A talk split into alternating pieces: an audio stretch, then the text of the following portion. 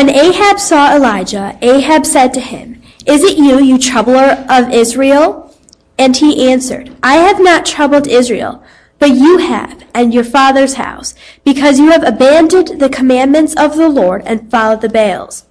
Now therefore, send and gather all Israel to meet me at Mount Carmel, and 450 prophets of Baal, and 400 prophets of Asherah, who eat at Jezebel's table. So Ahab sent to all the people to Israel, and gathered the prophets together at Mount Carmel. And Elijah came near to all the people and said, How long will you go limping between two different opinions? If the Lord is God, follow him. But if Baal, then follow him. And the people did not answer him a word.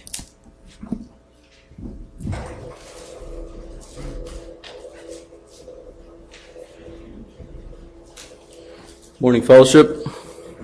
If you haven't turned there yet, please do turn to the book of First Kings as we continue our uh, series through the life and ministry of Elijah, a man like us, uh, but extraordinarily used of God to do great things.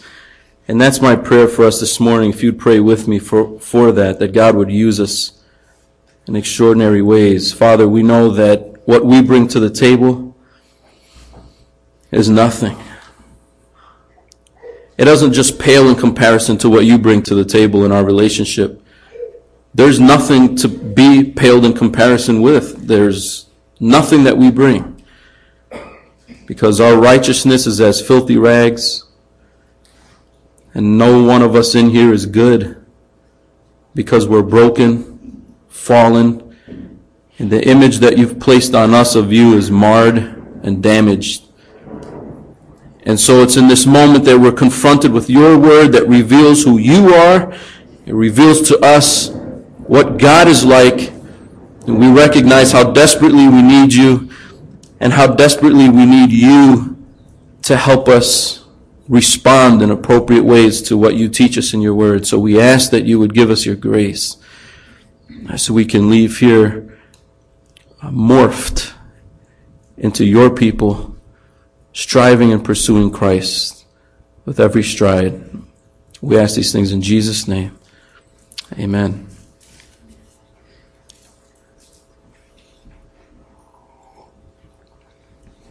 In one of her shows, Oprah Winfrey explained why she's not a mainline Christian. And she's moved gradually from her upbringing in the Baptist church to a more New Age perspective we pretty much all know that, but she explained it in an interview or in a show. She said she was sitting in a Baptist church one day, and the preacher was describing how God is. And she was amening, God is great, amen. You know, God is powerful, amen, that's true. But then the preacher got to one attribute that the Bible makes clear that God is, and that God is jealous. She said, that doesn't make any sense. How could God be jealous? He's jealous of me. And so that she says, began her journey of reforming the Christian faith into a more of a New Age perspective. She couldn't believe they were teaching that God is a jealous God. I just looked it up in the American Oxford Dictionary, jealous. And it has three definitions. The first one, feeling or showing envy of someone. Now, it makes sense to say God isn't envious of someone. And then the second definition is feeling or showing suspicion of someone's unfaithfulness in a relationship.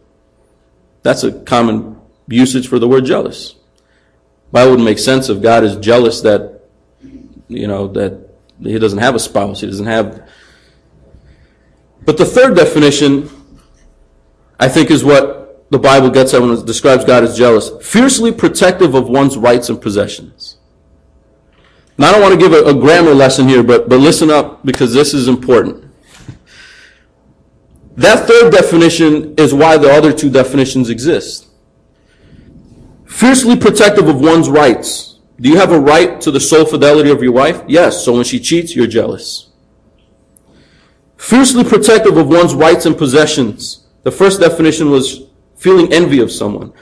But jealousy and envy are a little bit different. Envy is, wow, I wish I had that. Jealousy is, hey, I should have that. There's a right to that thing that that other person has and you feel you should have it. That all comes from that third definition. The basic definition of jealousy is protective and zealous of one's own possessions. And God is a jealous God because He owns His people. And when we walk away, He's jealous of that, not because, ooh, I wish I had what they walked away. No, they, I, they, they should be with me. That's my right. That's my possession. And so that's why the first commandment of the Ten Commandments is speaks to that jealousy. You shall have no other gods before me. Why, God? You don't like to share? Right. I do not share worship. We rob God of this worship when we erect idols in our hearts. You know, I'm I'm someone that's pretty giving, I think, pretty sharing. And if you need a ride, I'll give you a ride. If you need help, I'll, I'll put down what I'm doing, give you help. I, I hope I'm pretty good at that. But when I'm at a restaurant and I order my food, and everybody around me is like, hey, can I have a bite? I'll pay someone to get their own plate. I'll give them money. Here, man, buy your own plate. Go ahead. No, I'm not hungry. Well, then you don't need my fries, do you?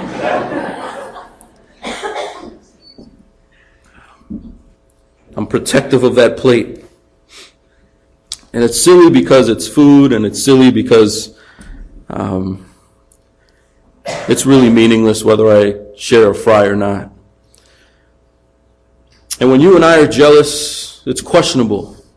Like, do I really have a right to that plate? Do I really have a right to that? That's questionable. But it's not questionable with God. And He's not bickering about french fries. This is about worship. This is about why you and I were created. We were created to worship Him. He put that stamp of worship emblazoned on our hearts. We're, we've got to worship something. And when we erect idols in our hearts, we rob God of worship. I need to share this clip from Mark Driscoll. He's a pastor in Seattle, pastor of Mars Hill Church. And listen to what he says about American idolatry. I was in Vishakhapatnam in East India a few years ago. It's out in the middle of nowhere. I'm walking down this dirt lane and there's an altar there. And there's a shrine that is built and there's chicken blood and feathers everywhere. There's idols as far as the eye can see. They worship everything that you could possibly imagine.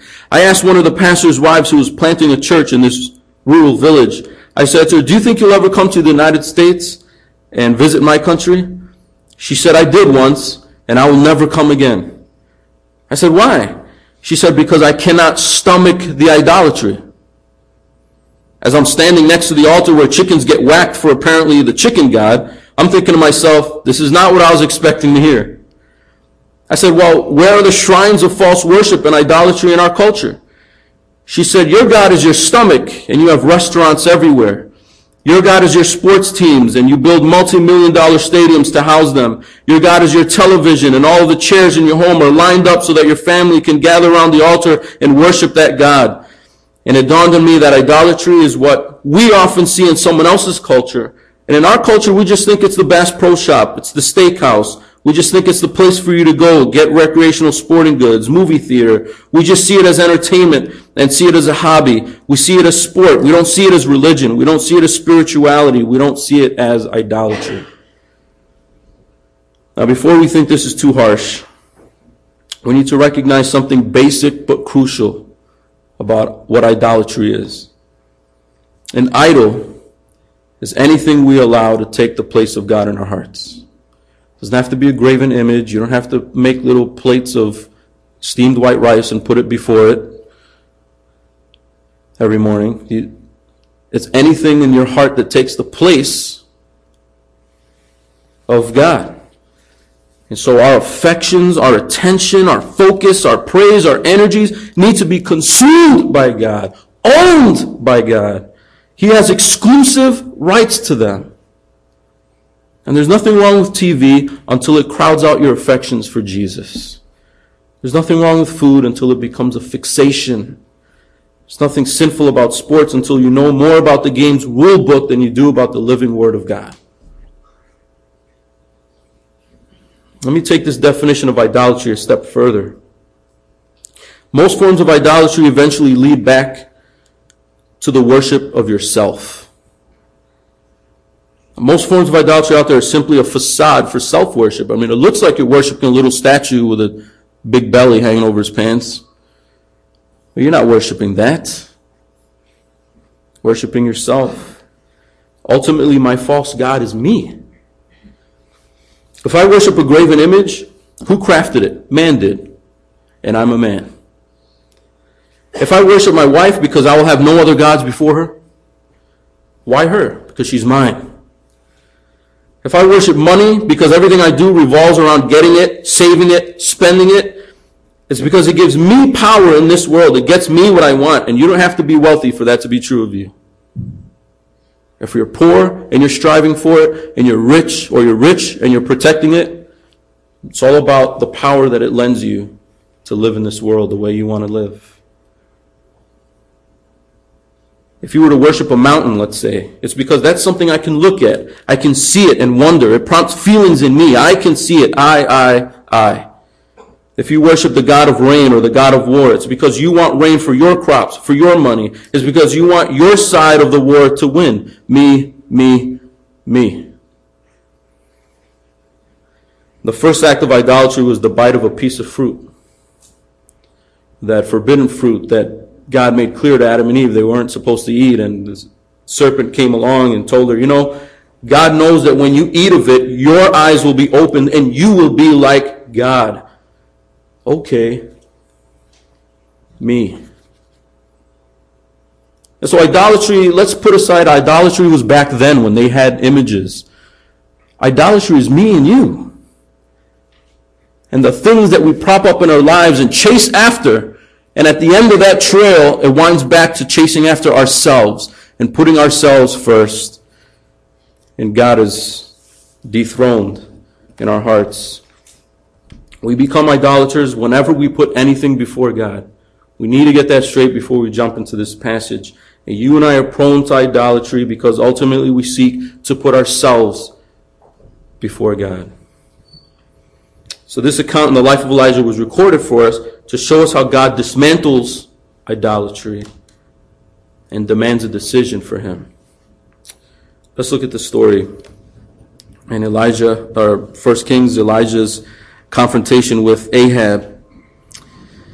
In chapter 18, after Obadiah went and get, got Ahab, Ahab comes in verse 17. When Ahab saw Elijah, Ahab said to him, Is it you, you troubler of Israel? And he answered, I have not troubled Israel, but you have, and your father's house, because you have abandoned the commandments of the Lord and followed the Baals. Now, as I started with that introduction about idolatry, some of you probably started with, that's not me. I don't worship idols. I don't pray to statues. And then as I started unpacking a little bit, you're going, I, I don't want to agree with that definition. That's not me. Hey, why are you trying to cause trouble with me? I'm not an idolater. Go talk to the people that worship statues. I just go to work. I go to baseball games. Why are you troubling me with this? And Ahab is trying to deflect it. Are, are you, you, are you the trouble of Israel? Are you why there's a drought around you? You're the reason why there's no rain. He said, no, you're the reason why there's no rain. You're the drought of Israel because you abandoned the commandments of the Lord. So we need to own what God is calling us out on. And then verse 19, he says, Now therefore send and gather all Israel to me at Mount Carmel, and the 450 prophets of Baal, and the 400 prophets of Asherah, Baal, the Baal God's wife, who eat at Jezebel's table. And then verse 20, so Ahab sent to all the people of Israel, gathered the prophets together at Mount Carmel. And Elijah came near to all the people and said, How long will you go limping between two different opinions? If the Lord is God, follow him, but if Baal, then follow him. So he asked Ahab to bring all of Israel and bring them before this mountain. Get all of the false prophets for Baal, all of the false prophets for Asherah, and bring them here because we're going to do a little challenge. We're going to do a little face off, a little competition, a little comparison, a little contrast publicly. And as he gathers them, he wants to tell them that there's a problem in the land. And the problem is not that you have decided to disobey God and say, forget Yahweh, I'm going to worship Baal. That's not the problem. The problem is you're limping back and forth between the two as if that's okay. And God, the jealous God, is not okay with that. So why the word limping? It's a rare Hebrew word, but you can, when you're limping, you use the right leg, left leg, and it's this sort of, you're not walking confidently. You're kind of back, you're, you're forth, you're here, you're there, you're left, you're right. He's saying you've got one foot in, one foot out. And he says that's, that can't be. You need to choose. You need to choose. How long will you keep limping between different opinions? Two different, different opinions. If the Lord is God, follow him. If Baal, then follow him. And so then Elijah, he underscores the odds. He says, uh, the, the people didn't answer him when he said that. And then verse 22, then Elijah said to the people, I, even I only am left a prophet of the Lord, but Baal's prophets are 450 men. And then he starts laying out, okay, here's what, here's what we're going to do. Let two bulls be given to us. Let them choose one bull for themselves and cut it in pieces and lay it on the wood. So they're preparing a sacrifice. But put no fire on it. Put no fire to it. And I will prepare the other bull and lay it on the wood and put no fire to it. And you call upon the name of your God, and I will call upon the name of the Lord. And the God who answers by fire, he is God. Now, when he first started this, nobody had anything to say to him. But when he explained the little competition, the people answered, It is well spoken. In other words, good idea. Let's compare. And the reason why I think is because these people still believe that there was something to show for their worship. They didn't say, Oh, no, no, no, our God can't rain fire. They go, You know what? Yeah, let's do that. Let's take Yahweh and let's take our idols and let's put them together and see the pros and the cons. Let's look at that pro con list. Not understanding that there are no pros for idolatry. But they're still clinging to those things because they feel, they, they, they, I mean, they know it disagrees with Moses' theology. They know it disagrees with the teachings that were brought down from the, the mountain and the Ten Commandments and all that. But in their hearts, they feel something different. In their hearts, they feel that this idolatry is worth something. It gives me something. It does something for me. So yeah, Elijah, let's compare. As God tears us away from our idols, we still try to point out what we think those things are worth. We make excuses. Oh, that's not my idol. That's just something I do all day. Instead of pray, instead of read your word. That's not my idol. That's just something I fixate on. That's not an idol. And, mean, it does something for me. I, I love music. I don't just, I have a poster of him in my room and look at it because I just like the music. You heard a celebrity died and you start crying. Oh, I can't believe so and so died. So many platinum albums. Oh. And then you hear about a kid that got shot in Pilsen. Huh. The violence. Is that strange? I think that's retarded. That's sick. That's backwards. Because there's something about music, you don't just like the, the fact that the musician does good music. You start, you get caught up in it. And you go to the concerts and you learn about the life and you go follow their tweets and follow their Facebook. Oh, I forgot to do my quiet time. Do you see?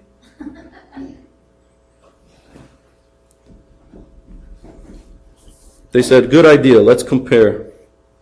And God wants to tear them away from these idols by showing them that it's futile and it's worthless. And so we continue reading the story in verses 25 and following. It says, Then Elijah said to the prophets of Baal, Choose for yourselves one bull and prepare it first. We're not going to go at the same time. I want to see you guys pray to your God. For you are many. There's only one of me, and there's many of you. He's trying to show the odds. Call upon the name of your God, but put no fire to it. Let your God do that.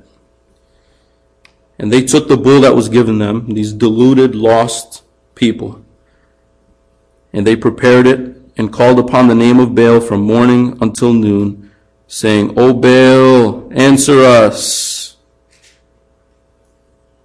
I know something interesting I learned about this is this isn't the false prophets doing this.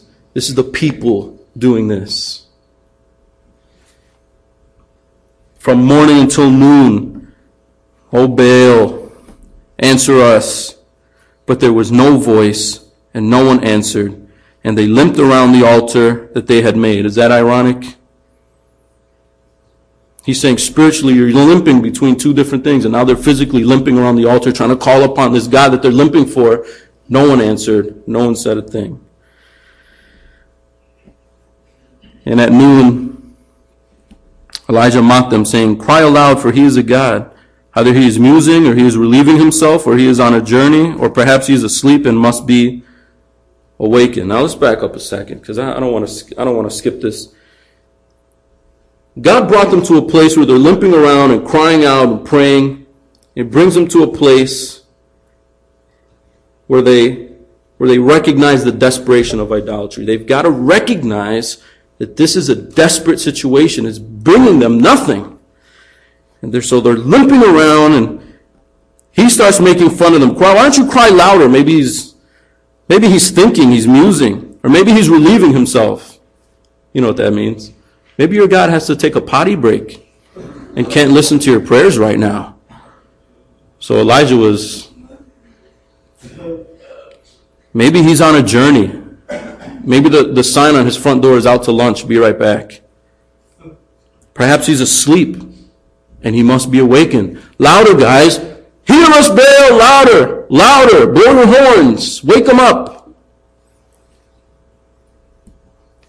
And they cried aloud, verse 28, and cut themselves after their custom with swords and lances until the blood gushed out upon them. You might have nicked yourself, nicked yourself shaving with a razor, but how about a dull lance from the ancient Israel? You know, the Bible, God never calls us to hurt ourselves for Him because it wouldn't produce anything. We could never make up for anything. So Jesus takes all the pain, but this, they're trying everything they can. What if I, what if I bleed? What if I, what if I show them, show Baal how desperately I need him? And then the depressing verse at the end of 29. There was no voice. No one answered. No one paid attention. Guess why? Because there's no one there. It's all in your head, this Baal stuff. He doesn't provide fertility for the land, Yahweh does. But you, for your own reasons, your own selfish reasons, create your own idols so you can do what you want to do. And at the end of the day, it's about you. And so Elijah taunts them, underscoring how idols can't help you. And the message rings clear for today. That you and I don't erect Baal idols and Asherah poles, but, but we worship things. And we worship ideas. And we worship stuff. And Elijah taunts, why don't you pursue money a little bit more? Why don't you get another job and make more of it? Until you get to that point you realize, man, doesn't matter how much money I make, money can't answer my prayers. It's deaf and dumb and mute. It's not God. You thought, you know, family, your life is about your family, and maybe if I have more kids, and what if I have grandkids, and what if I have great grandkids and live long enough? Family can't secure your future. Your girlfriend can't cure your depression. Your hobbies can't provide that bedrock joy that you need through pain. And so all the things that you pursue, all the time that you invest in, all these different things that take the place of God in your heart, give you nothing. There's no return on that investment. So he mocks them so they can see that, so they can see how ridiculous this is. And in verse 30, then Elijah said to all the people, Come near to me. It's my turn. I think it's interesting what he says. All the people came near to him, and he repaired the altar of the Lord that had been thrown down. Elijah took 12 stones according to the number of the tribes of the sons of Jacob, to whom the word of the Lord came, saying, Israel shall be your name. And with the stones he built an altar in the name of the Lord. And he made a trench about the altar as great as would contain two seahs of seed. Elijah, he doesn't just throw some rocks together. He picks 12 stones that represent the 12 tribes of Israel. And he does that because this is a people that bear the name that the Lord gave them. Israel shall be your name. And he built an altar in the name of the Lord. Elijah doesn't just want to just throw something up on the altar and call fire down and say, see, Yahweh is the true powerful God. The way he's doing it is he's reclaiming their identity. He's saying, this is, this is who you are. You are Israel. Let's get this straight first. God has called you, given you a name, and has called you to worship Him by name. It says you're bearers of God's name. We find ourselves trapped in the pursuit and the love of money. God's saying, that's not you. You're stuck in a mode of people pleasing, but that's not what I created you for. You're trying to make a name for yourself, but I, I made you, I created you to make a name for me. So your life is supposed to be about God worship. And you're pursuing other things. That's not you. So then he stacks the odds in verses 33 to 35 to make it a little bit bigger of a statement. He put the wood in order and cut the bull in pieces and laid it on the wood. And he said, fill four jars with water and pour it on the burnt offering and on the wood. Remember, the test is fire is going to come. He's trying to make it impossible for fire to just be sparked up through some kid's magnifying glass in the crowd or something. Verse 34, he said, do it a second time. Pour water on it again. And they did it a second time. And he said, do it a third time. And they did it a third time. And the water ran around the altar and filled the trench with water. That's soaked. And at the time of the offering of the oblation, Elijah the prophet came near and said, O Lord, God of Abraham, Isaac, and Israel, let it be known this day that you are God in Israel, and that I am your servant, and that I have done all these things at your word. Answer me, O Lord, answer me, that this people may know that you, O Lord, are God and that you have turned their hearts back. You see the purpose of this whole competition is not just God showing off his power, but that last line. Lord, show that you are God and that you have turned their hearts back to you. God is not concerned with turning our religious practices back to Him. God is not concerned with taking our exterior display of emotions and turning those back to Him. He's concerned with turning your hearts back to Him. So from this day forward, He doesn't want them to just offer sacrifices to Him and stop offering sacrifices to Baal. He wants that inward change in your heart to recognize that no matter how much money I have, that's not my God. No matter what boyfriend I have, that is not going to take the place of my pursuit of Christ. No matter what kind of marriage I have, no matter how many kids I have in my family, I love my family. My family is precious to me. It's precious to God, but that cannot take the place of God. I love baseball. I go to games and I go to this, but that can never crowd out the time that I spend for God. He wants our hearts to be in that place. Not just our calendar where we try to map out, okay, if I do this many quiet times and this many, but I only look at fantasy football this many times and that equals out, so I think I'm okay. Your heart. Your heart, not your calendar. And hopefully the heart affects the time that we spend doing things. And then look at how this episode ends. Verse 38 Then the fire of the Lord fell and consumed the burnt offering and the wood and the stones and the dust and licked up the water that was in the trench. And when all the people saw it, they fell on their faces and said, The Lord, He is God. The Lord, He is God. Then Elijah said to them, Seize the prophets of Baal. Let not one of them escape. And they seized them and Elijah brought them down to the brook of Kishon and slaughtered them there.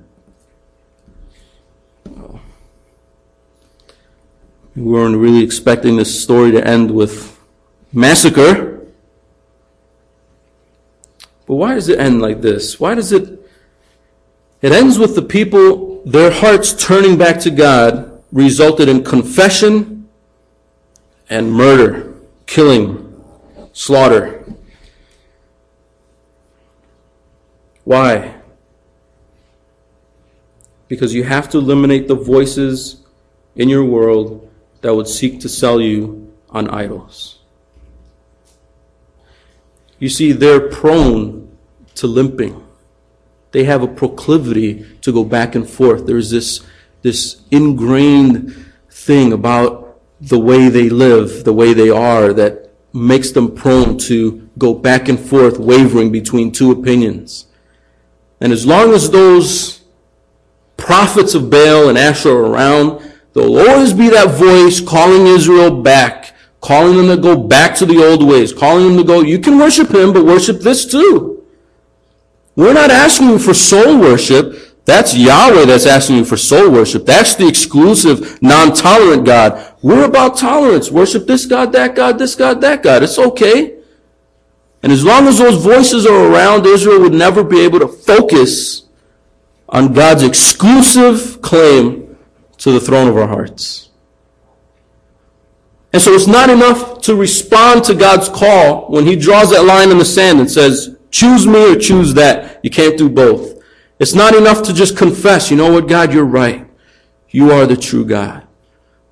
To turn your hearts away from that other thing, to really cross that line, you've got to put to death those other voices in your life that'll call you back to the nonsense of the futility of idol worship.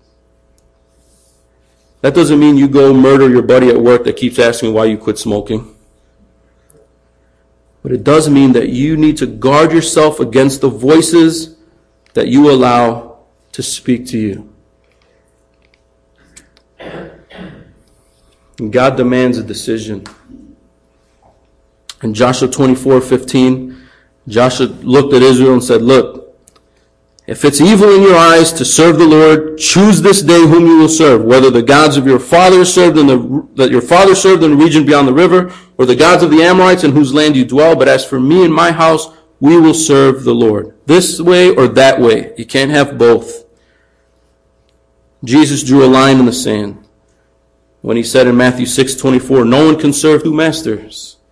For either he will hate the one and love the other, or he will be devoted to the one and despise the other. You cannot serve God and money. Well, the, the money God is not an American issue. It's a universal one. God wants to expose the desperation of our, of our idolatry. He wants to expose the futility of it. It has, it shows nothing for itself. And he wants to show you that there's a line, there's a line, there's a fence and you can't straddle it.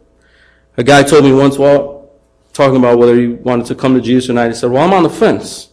I said, No, you're not. So you could be real pressed up against the fence, but you can't straddle this fence, bro. You're on one side or the other, and right now you're finding yourself on the wrong side. There's no one foot in and one foot out. You're in or you're out. And if you're on the wrong side of worship this morning, there's a line. God is saying, choose who you will serve. How long will you go limping between two different gods in your life? If the Lord is God, follow him. I want to prepare our hearts for communion this morning by asking us to comp- contemplate that. Allow the Spirit to search you, examine you, and it's going to take work because I can't provide all the examples of what idols look like in our day and age. But it doesn't matter what it is. It could be, it could be crocheting. It could be watching TV. It could be exercise. But behind that is the God is not the blanket that you knitted. It's something else about how you want to spend your time and you enjoy doing it and you have a fixation on it and so at the end of the day, it's about you. And it, it's not so much about the, the game or the sports, but it's how you want to spend your time. Or maybe it, it takes your mind away from work. And so sports is a little escape for you. And the reason why you want to do it is because it makes you feel good. Makes you feel better after a hard day at work. And at the end of that line, it's you. And so it doesn't matter if it's money or career or family or hobbies. At the end of the rope, our idols are ourselves. God is calling you away from that because when you worship yourself, you get nothing in return. And when you worship God, You experience that full life. You experience that abundant life that He wants to call you to. And you can't experience that if you're limping between two different opinions. Yes, I believe in God. Yes, I believe in all these other things I pursue. Yes, I want to pursue God. Yes, I want to pursue other things. He draws a line in the sand. So if you step over here, that means you turn your hearts away from those other things that have pulled you away from me for far too long. So I'm going to ask the ushers to come forward and, and Mike to approach the piano. And I want us to take a couple of moments um, while these elements are being passed um, with a little reminder that communion is not about, it's not snack time. In the ancient church, in the early church, they treated it like mealtime. And they were elbowing each other at the table, trying to get the bigger pieces of bread, trying to get the better wine. Plus, let me remind you something. This is not snack time. You're not a bunch of little kids in kindergarten. This is a symbol of Christ's spilled blood, a symbol of Christ's broken body. So when you take it, you're saying, I recognize, God, that you draw a line in the sand. And when I take this, I'm saying, I'm standing for you. I'm, I'm going to live my life to serve you, and I turn my back on all those other things that pull me away. So if A, you've not made a decision for Christ, communion is not for you to take. Paul said, when you do that, you reap judgment on yourself. B, communion is not for believers who sense that there's something wedged between them and God, God is calling you out on something, and you're not dealing with it, don't take it. Don't take communion. But if you're here this morning, you recognize that God is calling you out on something, and you want God to change your life, to be your sole exclusive object of worship in your life, And ask Him for His grace to lead these doors living that way and take communion not because you're thirsty or because you're hungry. You take it because you're, you're ingesting what Christ has done for you. It's a symbol of owning it. So as we pass these out, I want you to consider those things and pray that God will move your heart into the right place of confession and repentance so you can take with us this morning.